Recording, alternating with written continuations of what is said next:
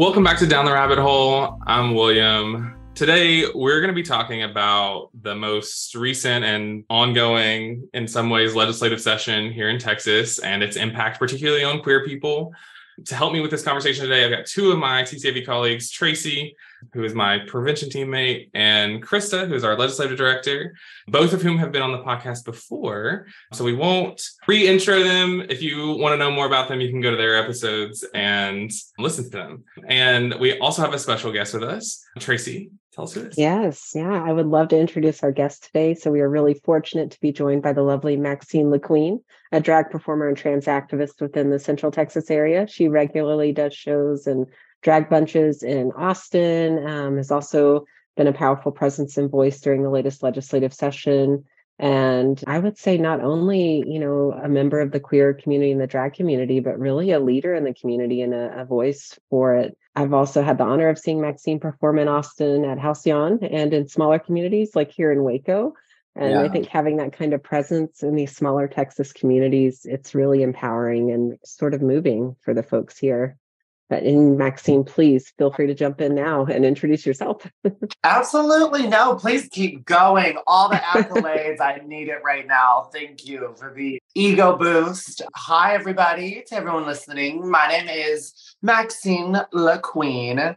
I am the suspiciously large trans woman of Austin, Texas. I have been a Texas resident for four years now, actually, starting in August and I have been a drag entertainer and showgirl for 10 years this year, actually. That's awesome. I have also, I think we've all seen you perform at different places.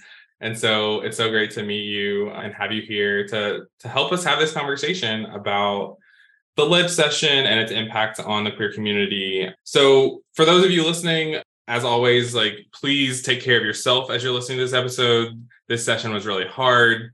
Um, Absolutely. And so if you need to take a break from the episode, please do and just join us back whenever you're ready. We'll, we'll, we'll talking about the session and some of the bills that have happened and some of the impact and they're already seeing that we're anticipating. And we'll probably tie a lot of this conversation back to our movement, our domestic violence movement. And so please just take care of yourself as we talk through this topic today. And there'll be some positive as well. We're going to talk about the community here in Austin and ways for everyone to be an activist in their own communities. You don't have to put on a wig and, you know, yell at senators to be heard. That's just how I like to do it. so true. We like to start every episode with a little bit of an icebreaker. So, in light of the current cultural phenomenon that is Barbenheimer, I am curious if people have thoughts if people have seen Oppenheimer or Barbie, if people have oh. thoughts on it, if people are just like into it or hate it or what. Like, what are people's Barbenheimer status? Okay, I haven't seen either movie yet, but I feel like at this point, do I really need to? Because the phenomenon all over social media, the memes of it all, the drag world memes are hilarious. There was a video of this femme person who was standing next to the Oppenheimer, like, you know, cutout thing in like a black dress with a corset belt. And then you see the video and they reveal the black outfit and it's actually a pink like dress underneath it. And then they just walk on over to the little Barbie set thing. And I just, I feel like that's pretty much that in a nutshell is this crazy social media phenomenon of it all. The drag mm-hmm. world is obsessed with Barbie. Everyone's a Barbie now, apparently. Some of us have been brats our whole lives, but that's fine. I guess I'm a Barbie now. How do y'all feel about it? Who's seen it? I haven't seen either movie yet because your girl has been busy but y'all have seen it, right? I haven't seen it yet, and I am so excited to see it. I Barbie. Grew Not Barbie. I'll probably see Barbie first. yes, definitely Barbie first. I grew up, you know, playing with Barbies, and I really am excited about it because of the perspective it's bringing. Because I was hanging out with a friend last night watching the World Cup game, the US versus the Netherlands, and my friend who's also queer was letting me know she was like well i understand why people don't want to go see it because like i hated barbie growing up and i hated pink because of barbie and i was like i always loved barbie and i didn't think it was mutually exclusive that you could be a feminist and a strong woman and be really into like barbie and like dressing up and stuff and i'm just really excited that we're moving towards a time at least in pop culture where we're making space for like you can do all of these things. Like nobody gets to say just because you look like that or wear a high heel that you're not like hardcore a like, badass bitch. yeah and so i'm just super excited for what it is like the stretch that it's having on it's on, the like, reach. it really is. Yeah. I mean as a trans woman who grew up in a conservative household I didn't get to really live that fantasy, you know, playing with dolls. I mean, I had action figures that were, you know, does anyone remember Max Steel? Anybody? Okay, yes. so I had those action figures and they were muscly and it was homoerotic. And I just feel like that was the beginning of my obsession with dolls, you know, and then I became one. Living that dream. Yeah, I have seen both. So my partner and I went and watched them back to back. It was a long day in the theaters. Like, how long was that day? Like, how each movie? Three hours. Oh my goodness! We had a forty-five minute break, and then Barbie. Woo! Barbie's two. Two, yeah. That's, so oh my goodness. It was a long time that we spent in an Alamo Drafthouse that day. So, but first of all, that was the first like movies that we had gone to see together. So, like, oh, I love that. Yeah. But we watched Oppenheimer first. It was good. It was really good. It was very loud, very like, you know, blowing intense. things up and like intense. Yeah. And so Barbie was fun. And I hadn't, I'd seen a lot of the memes, a lot of stuff on social media, but I didn't actually know a lot about like the perspective that it was bringing to your point, Cassette. And, and I really loved it. It was really just a really good movie. So, yeah. I would agree with that. Yeah. I went and saw Barbie with my 12 year old on Sunday and she's not into Barbie. She doesn't play with dolls. So I really wasn't sure how she would kind of perceive it or take it. I was really surprised that there were a lot of little kids in the theater, like five year olds uh, with their parents. And I think the funniest thing, though, at the end of it, she just looked at me and she goes, They went really deep with that. no way. Yeah. I loved it. And so I'm going to take my mom to go see it this weekend. I love that. So I I'm excited for y'all to see it. I think it's just a it is it's a commentary on like the world and and I, or Barbie in particular, and I, and I think that it's really well done. Greta Gerwig did a really good job with the like direction. Did y'all see? It was like within its first weekend of premiering, the amount of money that was spent on making the movie and for like marketing, they already surpassed that amount in the box office on the first weekend. Because that marketing team was baby. Yes. And that was kind of like the last marketing moment that's happening with the SAG strike that's happening. That yeah. was kind of like the last big, you know, union moment that they were marketing towards because nothing else is happening. Everyone else is like on strike and they're not, you know, these actors and and these writers are like after Barbie, we're not you know, there's going to be like no TV next year or no movies. And I'm like excited, honestly, because that's a whole other conversation. Let me not. well, I'm gonna go down this rabbit hole, y'all. that is interesting because so we bought tickets, my partner and I, and immediately I was like, "Did we just cross the picket line?" I was so worried. Yeah, because it's like, who's that? Yeah, what, what are those dollars going towards? Oh, I guess, no. but but you're gonna like, start spiraling, honey. Don't do it. Mm-hmm. Yeah, we went to like SAG, the like the website and they were like it wasn't like you can't buy tickets you can't consume media you know so i felt much better but i had a full yeah. moment of panic about being a scab they were actually like encouraging encouraging people to go because it supports the fact that we need our writers and our actors to be able to work. Yeah. Yeah um, absolutely.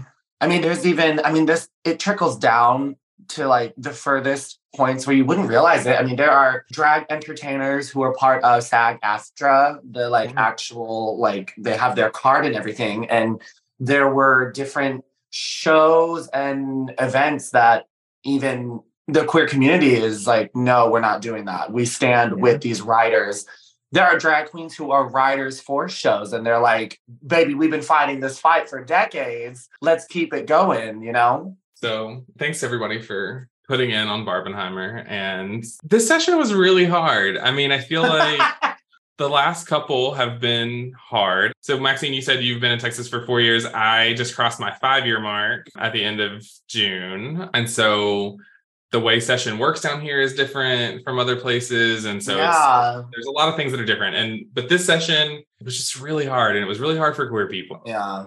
We, it's weird to think that it's every other year. Like I sat here and I'm like, what are they doing for the rest of the time? Like y'all going to your nice little little fancy little homes trying to get sponsorship and you know all that mess. It's crazy. They're gonna be in specials, I think, the whole time that they're between. Listen, as long as we're not brought up in those special sessions, leave me alone, please.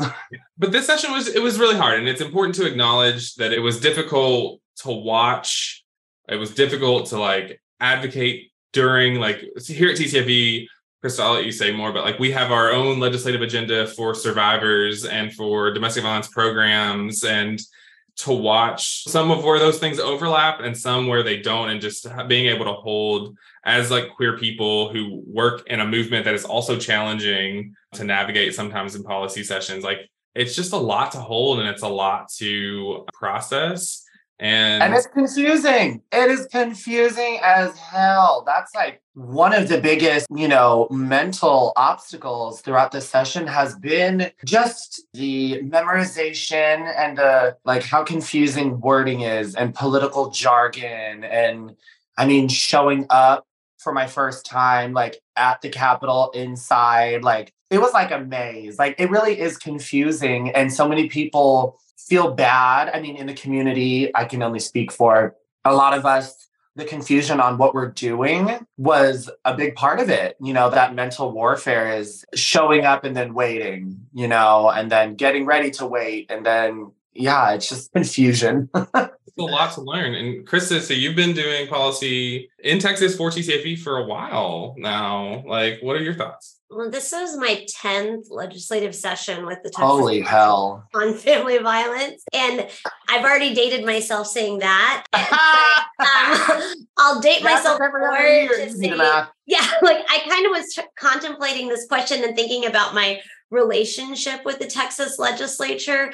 And there used to be this option on Facebook about your relationship status that was it's complicated. Oh my God.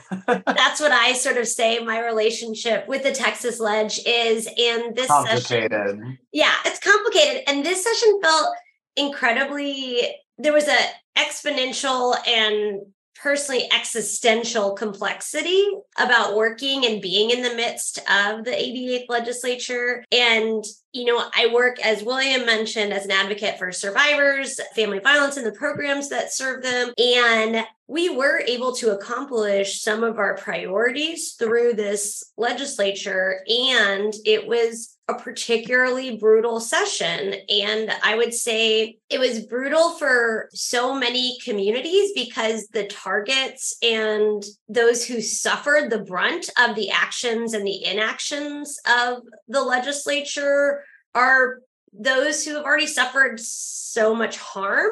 And they are groups that didn't arrive at the Capitol with privileged power. And the actions of some members at the legislature and ultimately what the entire legislature did on a number of issues can only be depicted as ranging from callous to bullying to outright targeted blows at individual people, families, and communities. And one of the most complicated parts about the last session for me was as a person that was in the building a bunch. What was my greatest bright spot was the very presence of the very brave individuals that were the targets of all this at the Capitol. So seeing Uvalde families, watching drag Yeah. queens in the rotunda, hearing trans kids speak out. I was constantly in awe and heartbroken and inspired.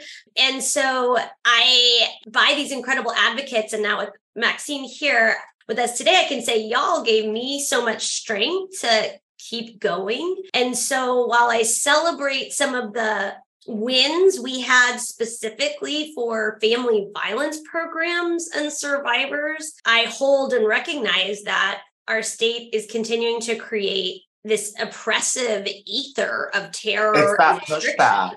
Yeah, it's that pushback. It's a pushback, and it's just, it's only going to increase harm and violence. And survivors will only experience more blocks to safety. And so that's my reflection on this session. Yeah.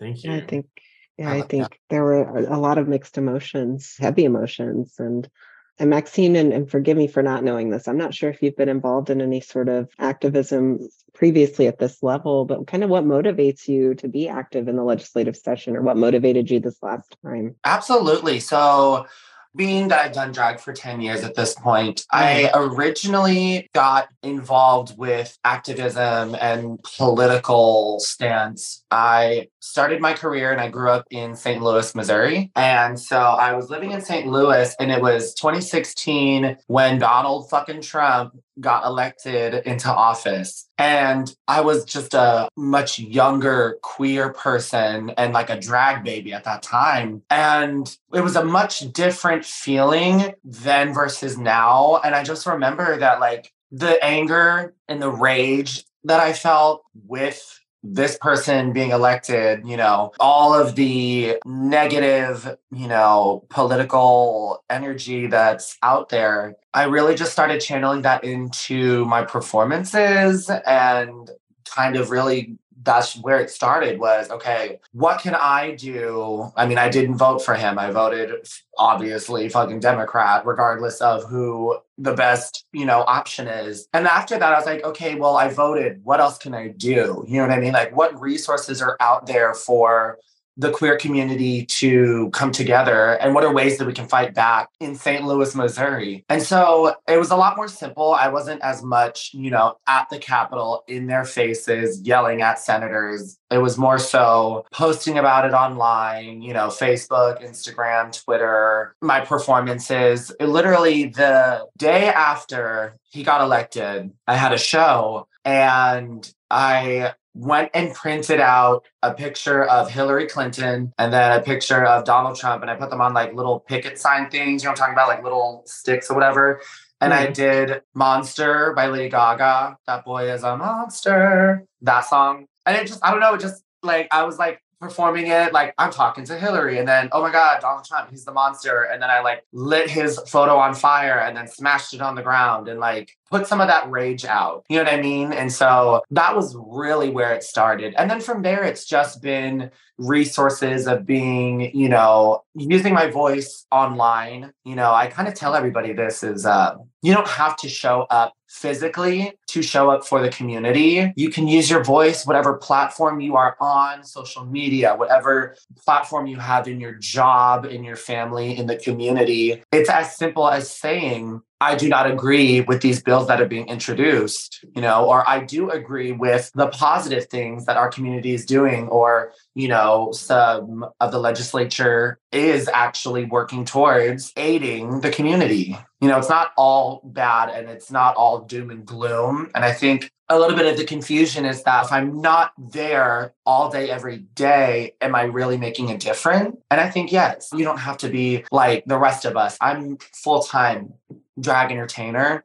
So working with Equality Texas, which is one of the organizations here in Texas that has been just the most impactful working with you know people at the capitol and testifying and fighting you know these lawmakers they've been instrumental with that. And it's just been if i'm able to be there i'm able to be there. If i have to be the voice i'm fine with that. I've always been loud. I've always been big. I've always been unapologetic. If i have to be that person i'm fine with that you know because not everybody can. Yeah i think that that's really good. So we do this activity sometimes with during our like prevention trainings it's called 15% solutions and it's really meant to like get through some of those blocks that people have of like well i can't do this and i can't do that and i need my executive director's permission to do this and i need like yeah. well what can you do in this moment? Like even if it's like research or reading dropping a card. I kept telling people the simplest thing you could do is drop a card. You know what I mean? Yeah. Finding that small thing that like works for you. And and to your point, like not everybody can and you mentioned it too, Krista, like not everybody can sit in front of the legislature and testify. No, it's traumatizing. Like It's- it is traumatizing. I'm not using that term lightly here. There is trauma that I haven't even entirely unpacked yet because in the drag world as a, you know, an entertainer, we have to keep moving. You know, I don't really get as much time to reflect on yesterday's show or this Texas legislative session. You know, I've had moments and talking on podcasts like these is a lot of therapy. You know, it's therapeutic to be able to speak it out, let that energy go. I think that's my way of Yeah. processing it. Yeah. And I think people would think like, oh, you're a drag entertainer, or oh, like we get up in front of rooms of people and train them and like facilitate conversations and So it should be easy. Like, It no, should be easy, it's right? Not. it's not it's not the same. It's a very different, very stressful mm-hmm. environment, especially when you have like two minutes and like you're trying to like get all Don't even get me started on that two minutes. Let me tell you, because that first time that I did the testimony, I was a wreck. Like I was sitting at that table, like shaking. I Yeah. felt like my mind went blank and the two minutes were up and they kept trying to cut me off when half the time these senators weren't even fucking paying attention or they were on their phones. And so I just like, I'd had it when they were like, thank you for your testimony. I'm like, oh, you're welcome. Like, fuck you, you know? It's just, ugh. Yeah. Um, I, I know you you talk up you mentioned that you know it's true that performers have to keep going drag performers have to keep going there's no time to really stop and think about it and process it what are have you seen some of like the impacts on the community already happening Oh, What does that look like? absolutely. Absolutely. I think the largest impact that I've seen, you know, we're talking, you know, we'll say June and July. So a lot of Pride Month. I think a lot of us were busy with corporate Pride shows and events. I did a lot of like corporate Pride drag bingo events. For some reason, that's just what these big companies think this is how we're going to celebrate, you know, our queer employees, you know, these groups. And so I would be doing drag Bingo. bingo over Zoom and we would focus on the pride in June. And so then July has, I think, been a very mental processing kind of month. And I've been seeing a lot more of the impact in performances. So I've done, you know, countless shows and performances where I'm doing a song that is political that means something. And then I have these picket signs and these cardboard signs, and it's different mantras. You know, I have one that's trans is beautiful. Um, I might have one that says, My genitals do not define me. I did a show at Cheer Up Charlie's for when the legislative session ended, sine die. And I had a poster board where I printed out all of the negative headlines. Like Fox News did a headline about the fact that I worked with Smirnoff last year for an event. I printed out a bunch of the negative comments on like Twitter and TikTok, put them on this poster board, and I did a number where I just stood there and just like held the sign up and was like, this is what the negative is. And then at the end of the song, I flipped the sign over and the sign said, Your life matters. And that's just, you know, that's a way to, again, process that negative energy that the trauma of dealing with our government has caused. And so I think a lot of the up and coming entertainers now in Austin,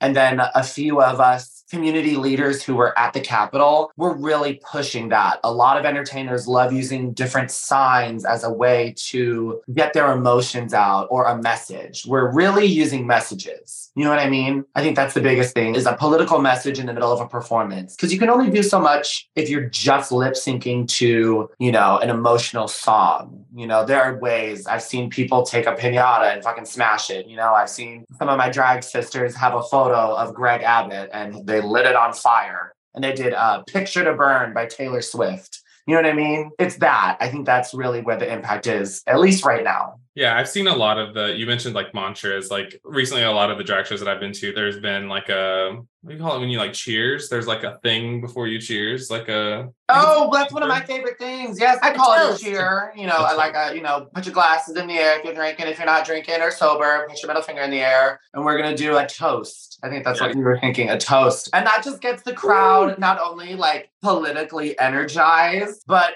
in like a petty way because there have been some shows. I did a pride show in Lockhart, Texas. and I did that cheers, and there was just like a little group of like, you know, probably in their mid 50s, mid 60s, older cis white people who were sitting there and they kind of were like, mm, I'm like, mm. like, oh, do you support him? Oh, well, baby, you should. You are at the wrong show. And so I use that kind of post to not only empower the queer people in the audience, but also to make the people that might not agree with what I just said to make them feel uncomfortable. Yeah. Because I'm uncomfortable every day living in Texas. and so just a sidebar here. Like you do so you perform in Austin and you perform I think Tracie has seen you in Waco mm-hmm. and you Waco, Dallas, Houston, San Antonio. Yeah, I, anywhere that allows me to bring my you know talents to the stage. And I miss Waco. We used to do so many shows. I used to do a few monthly shows. I love seeing that there was drag even happening in Waco because it's, yeah. It's so I've done shows so in Killeen, Copperas Cove, Temple, Lockhart. Yeah. Oh my goodness. Oh my God. This one area in Texas just had a pride. Martha, Marfa. Martha. They just did a pride in, in June and had a bunch of Austin local entertainers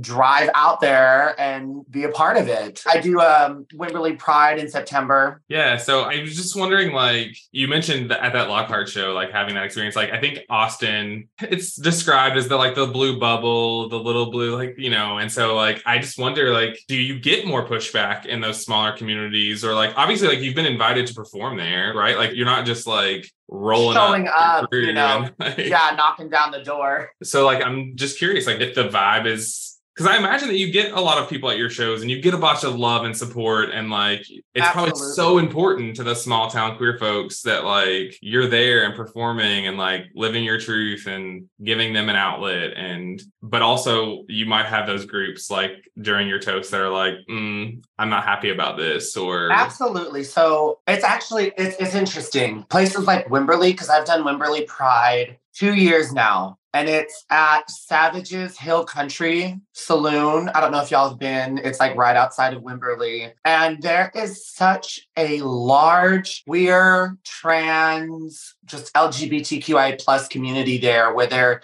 there are these parents that you would probably think were like these conservative looking Republican types, but they have trans kids that they're bringing to the show because it's an all ages that's going to be an interesting thing, actually, now that I think about it, because the Senate Bill 12 goes into effect in September. As of now, I mean, we're working towards blocking that, but the pushback, you know, I mean, if it's a group of people that are at the show and they're upset by me saying fuck Greg Abbott or fuck Ted Cruz or, you know, fuck the Texas legislation. And if they're uncomfortable by that, and I can tell that they are, I will be on the mic and I'll fully say, if anyone's uncomfortable with that, you know, just imagine how uncomfortable I am living in Texas with my rights being taken away. It hasn't gotten past that. You know, they haven't gotten up and stormed out of the door. But if I see somebody, and I've had a few individuals at the big gay cabaret at Halcyon that I do every Saturday. You know, specifically after the legislation and my shit went viral on Twitter and people were sending death threats.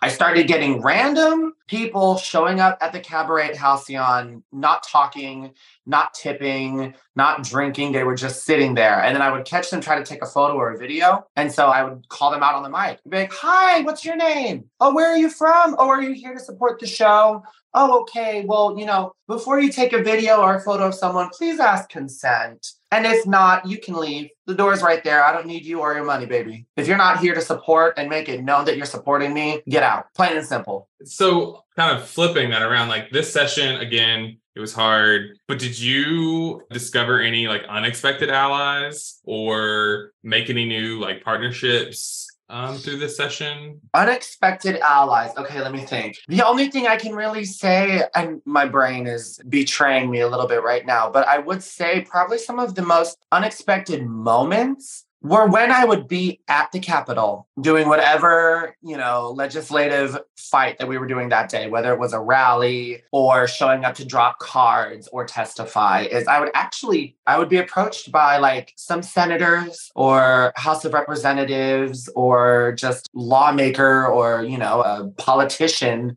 that was at the Capitol and I'm in drag or I'm like this, you know, feminine, dressing feminine as a trans woman. And they would just walk up and they would say, I see you. I support you. Thank you for being here. Thank you for fighting. There are people that are like, I've seen you here for the past three weeks every other fucking day. And I would respond to them. I'm like, can I get on payroll for being a lobbyist or something? Because I'm here. It felt like we, myself, my partner, our chosen family. Yeah. We would be there every day. And I'm like, Um, I've had it. I'm here more than I'm at home right now, or I'm at the Capitol more than I am doing my shows. And I remember there was just one specific man who was a lawmaker, you know, just walking by, and he had stopped me and he was like, Thank you for being here. I think it was the first time I was doing the testimony. And he was like, We need more of the community out here fighting like what you're doing. And he had a trans pride flag pin on his lapel of his little suit jacket. And he just said thank you, walked away, kept doing what he was doing. And I gravitate to that more because that's just like the power of showing up, the power of being visible. Representation matters. So I'm standing there being representation. And if it changes one person's outlook or maybe gets somebody talking, that's what I love. Those are those unexpected moments that I was not expecting because you know besides that one person me walking down the hall i had every other you know conservative senator and their whole group of interns like you know what i mean? Just awkward glances and weird energy vibes. What was the second part of that question? I'm sorry. The unexpected allies partnerships partnerships with like so you talked about like equality texas and partnering yes like were there other folks texas TENT, which is the Transgender Educational Network of Texas. Let's see, Austin Pride has shown up, like the organization that is Austin Pride. My mind is blanking a little bit. Getting to develop some amazing relationships with people like Brad from Equality Texas or a trans woman. She was the one who was holding the banner, that long banner on the second floor of the Capitol at the rotunda, and she got banned from the Capitol. We still don't understand entirely because it's not illegal to do that. So you can have banners in the Capitol in that, you know, main rotunda, but security and DPS was, I guess, extra mad at us that day and they forcefully removed her. Developing relationships with, with more people within our community that I hadn't before. I mean, that I think that's going to come in handy moving forward because this isn't just one and done. Like, this is just the beginning of our fight, actually. You know what I mean? It's a continuation of what trans people have been fighting for decades, you know? So yeah. that's a little bit of it. I love that. Yeah. And Krista, I am curious, like, so Maxine was talking about those unexpected moments, and like you've talked about this being your 10th session, I think. And yeah. 10. That's insane. It's wild. And and I think people we're here talking about how rough that session was. And like I think people from around the country are like, Texas is awful and like a bad place to live. And like, you know, but there's a lot of support for queer people in even like in the capitol building. Like a lot of the legislators a lot of the organizations that come through you see communities turning out. And so i just wanted to see like what your perspective is over that time frame on like the advocacy that happens and, and how almost like even stronger that advocacy has to be in a state where you're, you're like constantly having to knock bad legislation down. Yeah it's weird because this session was so hard and it gave me more pride about being in texas and being in Austin, like I do think the Austin queer community is exceptional. I guess I'm just being oh, real Texan by saying like I just think that and the advocacy I witnessed, it was on par with all of the other advocacy groups that are like working for oil and gas, but in a way that actually was visually attractive and like inclusive and like supported like the children that wanted to come and be a part of it in a way. I just felt like I felt such pride in what I saw happening and the care that I saw being extended to people. And that was all happening at the same time as like just very real harm that was being like inflicted on the community through the creation of really oppressive laws. And so it is that really hard. They're both there. They're both Texas. They were both happening in Austin. I also reflect, you know, like people try to talk you know, shit about Texas and the Texas legislature. And I'm like, we're not a monolith. Like, obviously, like nobody is, no group is. And like, we have three out black queer house representatives in the state of Texas. Yes. Show me another legislature that has that. Like there isn't one. And so like that can say that and it's like so we just live in such a profoundly complex like space here where it's amazing and gorgeous. You know, some of the folks that represent us in this state are just rock stars and so brave because their colleagues are the same people that are basically diminishing their existence as they were yeah. diminishing existence of mm-hmm. people testifying in front of them and all of that is real. So it just it was it was just so much because it was like that really mixed feeling of like pride but then feeling so ashamed about it too like so it was a real mixed bag. Yeah i think it's just i don't know it, it's great to watch right? It's like to watch people it's awful that people have to be in a position to like roll up and advocate for themselves and to watch the like strength and resiliency and like you said care of the community together and like as people are being dragged out of the Capitol and like no pun intended. Yeah. oh, that's good. Well, one of my dragged. One of my favorite things I did was on a Saturday mid-session. Equality Texas had a rally on a Saturday, and it oh, was right one? after. Which one? Which one? There was. Uh, there's been so many. Y'all, let me tell I know. you. it was probably in March. Okay. And it was like right after the Capitol Mall, like that beautiful lawn had just been sort of finished and opened up. And was it when we did the march? Yes. Yes. Yeah, I was okay. I live for that. That has brought so much positive being a part of that because I was at the front they had the y'all means all banner, mm-hmm. and I was walking in the middle right behind it with everybody, and I had my umbrella. And a photo that was taken from that has been used on the human rights campaign. I've seen people tagging me in it. The Instagram them has used it as like these are all the bills that affect queer people directly and directly affect trans people. I have that video out there. I have it on TikTok and seeing that photo being used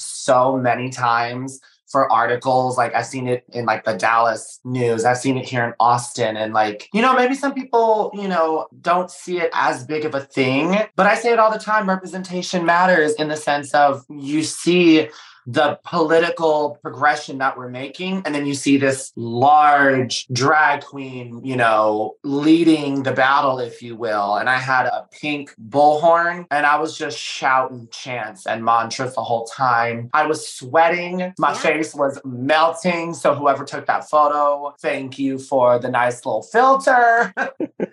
But yeah, no, that march was beautiful. It, it was, was magical because it was right when things were getting real and when you're like, oh, yeah. dear Lord, like you're at the top of the roller coaster and you knew we were just going down. And it, but I just remember it was a hot day in March and and hot, the, honey, it was hot. in the grass though, I walked barefoot and like in that grass. You're to smart to do that because I still wore heels and I regretted it. I'm sorry because the grass was nice because it was fresh. Oh, that's beautiful. we saw found the picture. Yes. I, I live for mm-hmm. that. A friend of mine had that umbrella and I was standing there and I'm like, can somebody shade me? It's hot. I got this bullhorn. I'm screaming. I'm walking. So I'm holding this umbrella and keep going. I loved it. it. You know what? It's those moments like the heat, the melting, the sweating, you know, my feet being tired. None of that mattered. I was not paying attention to any of that because the energy was mm-hmm. palpable. Yeah. The queer community, the trans community, the leather community. I'm a big advocate for the leather and pup community as well. And so seeing different factions within this big rainbow of Austin and Texas come together to march, that was great. That was one of the highlights, if you will. You know, if we have to highlight this awful trauma. Also, just like the, I think Tracie, you mentioned this earlier, maybe before we started recording, but like just how impressive it is that you're in full drag and people Yes. are in full like leather outfit things and puppy masks and like all the, and I'm like, it is so hot.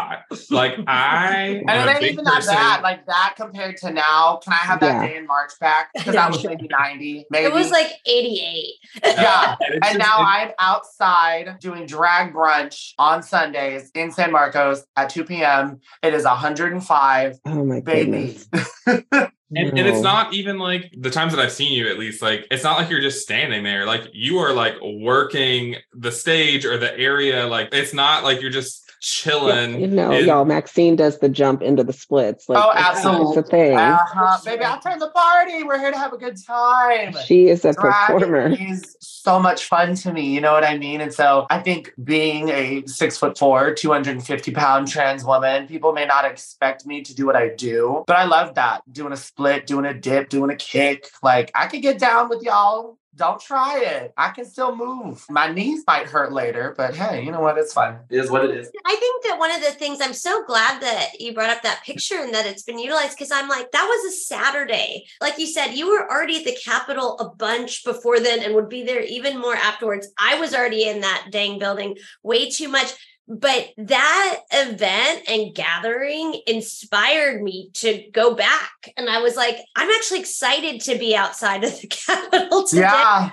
right now and with these people and seeing other people that I saw like inside the building like that morning too I was just like that's sort of all of it like it's so bad and there's such joy and strength and power in being together that people will just still come out on a hot day on a Saturday after they've already given up so much of their time because that's how we like make community and it fed me for weeks after that you know to really get through It's kind of that, you know, the beautiful positivity in a storm of negativity. But that's also kind of like a testament to the resilience, I think, of all of us in the community, whether you're, you know, a queer person, drag entertainer, an ally for the community. I think it was more of that. The more I go back to that specific rally, because there's countless things that I've done, you know, with the legislature. And it's just, yeah, the positivity felt from that. You can really stretch that. That could be moved through so many different channels, especially because a lot of times when we're at the Capitol, we're not as positive. Yeah.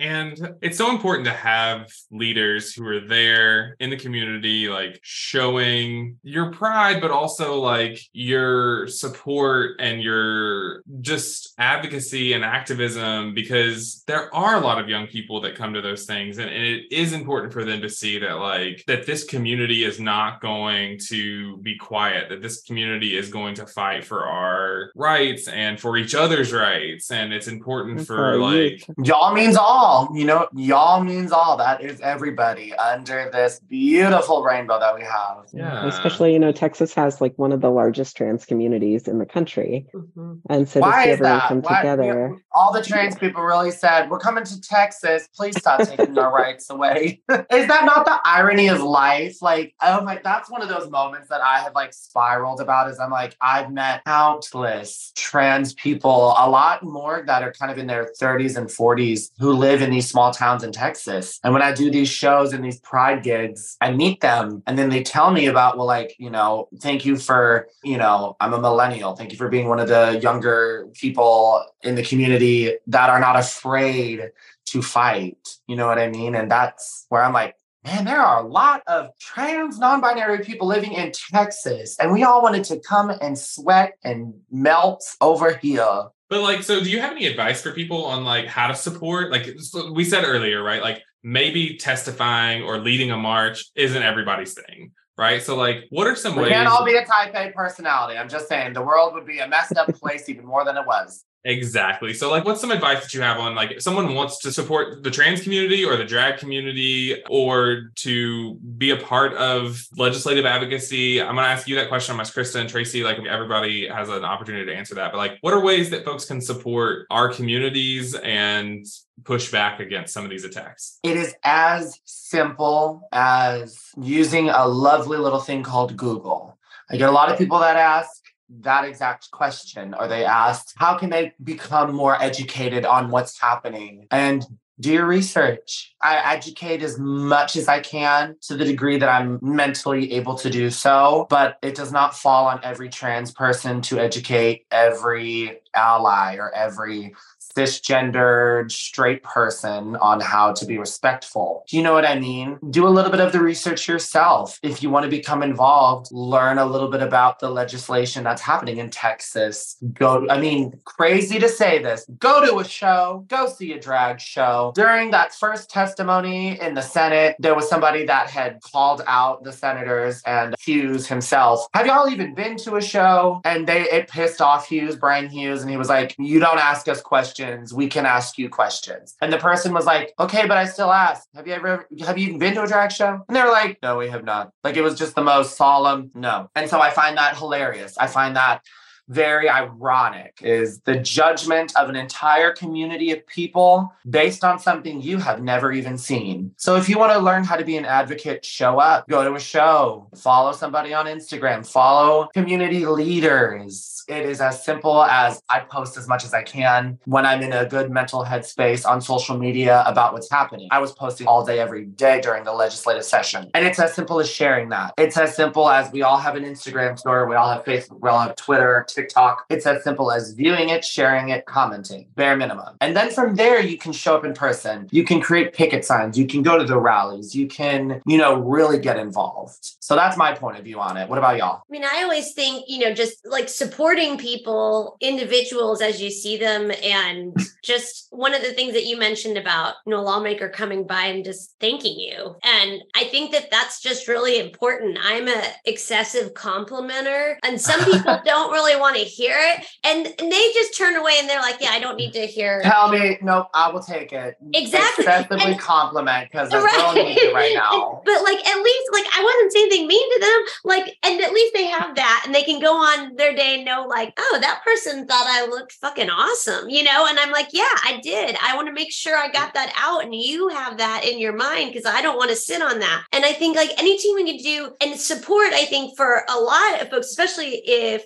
they're also artists and performers, is like you said, show up to the shows, like give money, like those Venmo tips, like all Yeah. of this, like just really like tip, Donate. tip, tip, pay money, give money, support the venues that support queer and drag performances. Definitely the advocates, the, the Equality Texas, the Lambda Legals, the Texas Freedom Networks, like support and get engaged and involved with those groups. TENT. I think this like I learned at that rally on that Saturday the Equality Texas did, there's a whole transgender women's like housing collective in Austin Yeah. And we do all this housing work at TCFV and and Molly and I were there. We we never heard of it. We were like, let's get your information. Let's like, like Yeah. like how do we support like what you're doing? So I just think, yeah, and just standing up to standing Um, I up gotta- to I gotta grab- bring in the joy. Yeah, so from my perspective, it- it's a little different because I usually do have small children with me, either a 12 year old or an eight year old, and you know, my partner, and we're out in the community at like the zoo or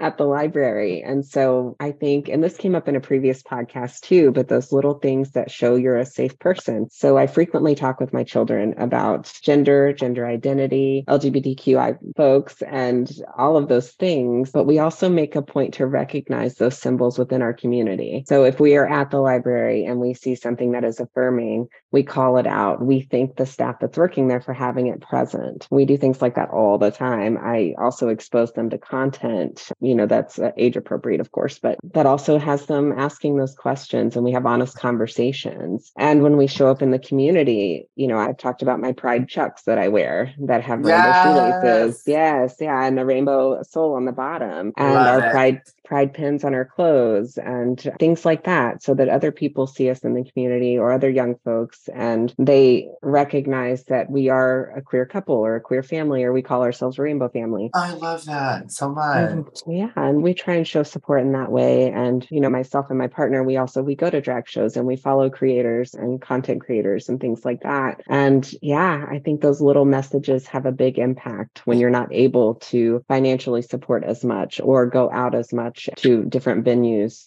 to support performers in that way. So I think there are ways you can show up in your community, whether you have young children or not. I have also, my kids frequently have gone to drag shows and still will. So yeah, I love, like, I don't have kids, but I love when I see kids at a drag show, like, mm-hmm. and how engaged they are. And to your point, Maxine, earlier about like, if you've never been to one, maybe don't talk about how, don't talk about it. yeah, because then like, what, what world are we living in where you don't know? Well, we're living in this world and people judge other people based on something they haven't even witnessed. So never mind. Keep yeah. going. no, I think that's such good advice because, like, yes, there are drag shows that aren't age appropriate for children, children but also you have to show your like generally even like 18 year olds can't get even those because you have to show your license and be 21 to even get into the bar to like absolutely like, absolutely so, like, but they're so fun like drag shows whether they're those like more like late night adult ones or like family friendly ones my my brunch i do at halcyon on a saturday is 18 and up because it's burlesque so we have people that are taking their clothes off it's the awareness that what i've come to find when i see children at drag shows, their parents are very supportive. Their parents are fully aware of what they're bringing their children to. That's not to say that every drag show that has kids there is specifically catered to the all ages idea. So when that conversation comes up, I always tell people it is to the discretion of the parent. Now, if we're talking a drag queen story hour, I'm going to be wearing a gown. I'm going to look like a princess. Those kids love to see that. The awareness of that is it is me reading a story to children dressed as a princess. I mean, there's no in between underlying kind of idea that somebody could get from that. But kids love like they love music and they love dance and they love like dress up and they love like all exactly, of these things yeah. and like it's just kids love a rainbow. Like let them live life, you know. Pride shows are my favorite ones to see kids and their families at. Yes. Yeah. And not anyway, to bring it so... back to Barbie, but I mean that's how you get all of those. Like if, if I don't know spoilers for the movie if you haven't seen it yet, but like the weird Barbie, because kids play, they do their hair, they put makeup on them, they, you know, get really burn their hair off and their self expression. You know? Yeah. And so it's just like, it's baffling. I get it. Like people, they get whipped up in like a fear frenzy or like whatever. If you've never seen a drag show, I just feel like you should see one and don't go and be those people like Maxine that you were talking about earlier. They're like sitting there with their arms crossed and then just trying to like lemons. do like a gotcha moment where like uh-huh. the drag scene said a, the drag queen said a cuss word or like I, I, she said fuck. Oh, oh my god. And it's like if you're gonna go, go and have an open mind or like be quiet about it. And like if you don't want your kids to go, don't take your kids. Like don't take your yes. kids. Like I, it is that simple. Again, we are adults. It is a very simple concept to understand. If yeah. you don't want your child to see drag, don't bring him to the drag show. Okay. Yeah. To like wrap us down, we sometimes end our podcast with hopes and dreams. And this feels like a very great topic to end on a hopes and dreams note. And so, Tracie, I don't know if you want to start, if you have a hope and dream for the world, for queer people in Texas. Yeah, absolutely. I, I think my hope and dreams would be that that through continued conversations and open conversation, especially with younger folks and especially trans kids, that we're showing them there is hope to move forward. And I know that by having conversations with my own kids and their peers and their peers' parents, that we're opening up more dialogue and understanding, especially in a more conservative area of town. And so I know that as my daughter gets older, that she is going to feel safe having these conversations and continuing to be open and will also one day be at the Capitol during a legislative legislative session potentially and doing the same thing. And so I, I think that's my hope is to continue giving hope and to continue showing up. Krista, hope and dream? Hope and dream. I would like the advocacy and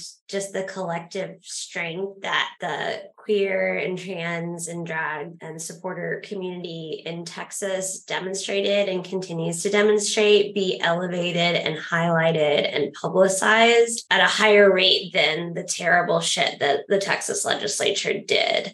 Because I think that there's a lot to celebrate in that. And I also want us all to have fuel to keep going. And so I want people that were, you know, in the middle of it, like you, Maxine, to like just feel a lot of pride and like just and feel like people all over the country are like, wow, that is so awesome. That is magnificent what they were able to accomplish in light of such and horror. Look at this joy. Look at these people. Like there are still queer and trans kids that want to move to Austin, Texas because they saw that picture of you, you know? And so, and that is huge. Like that is a buffer. That's a protective factor. Like that is all, like, I want that to be as loud as the hateful bullshit. Maxine, what about you? Hope and dream? My hope and dream is going to be a little bit different in the sense that I would absolutely want the drag community here in Austin and the drag community throughout all of Texas Texas to not only get involved more with activism, but when it comes to being an activist and using social media as a platform for activism, I want more of the energy that the reasons for us doing this is to actually put out a change in the world and to really modify, you know, lawmakers and the legislation that we are dealing with. I think at times I see a lot of social media activism only only being used for gaining followers and for attention. And as somebody who got a lot of attention in a negative way, trauma of that has taken a toll on how I see social media, specifically right now and how I see activism through social media. And so, my hope and dream is that for those who want to be more active with being an activist and being politically minded, just remember the core concept of why we're doing this is to make change for the future generations here in Texas and less of how many followers can I get because I'm being political. Does that make sense? Absolutely. Like, I want it to really be energized and be excited to move forward with the community, not leading the community because of how many followers you have or what kind of attention it gives you. You know what I mean?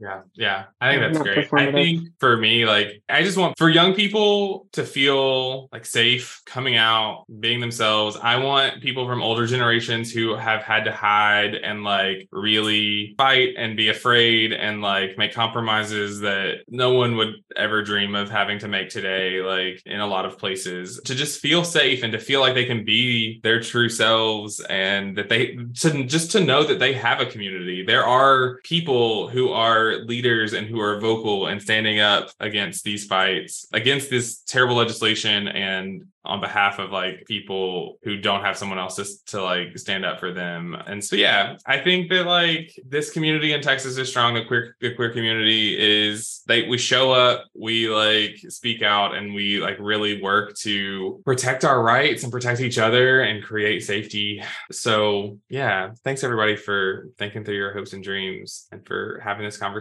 today. I don't know if anybody has any like last thoughts that we didn't get to that anybody wants to like throw out there but register to vote. Oh vote. register if you're not registered to vote. I do a lot of shows where we have different organizations and different community leaders that can register people to vote. The easiest way to use your voice when it comes to legislation is voting dropping a card. I mean, it's our right as a citizen of the United States to vote. I think that's something very important huge huge deal. absolutely yeah yeah but maxine thank you so much for talking today absolutely um, i mean it's just been a great conversation and of course like tracie and krista like love having y'all here too and yeah i hope that maxine we will put your your instagram and your social media in i mean the, i was about to say you mind if i plug myself for for two seconds do. do my whole little Please moment all right, for all of the listeners and everybody out there, I hope you've had an amazing time with us. If you would like to follow me, you can find me on Instagram at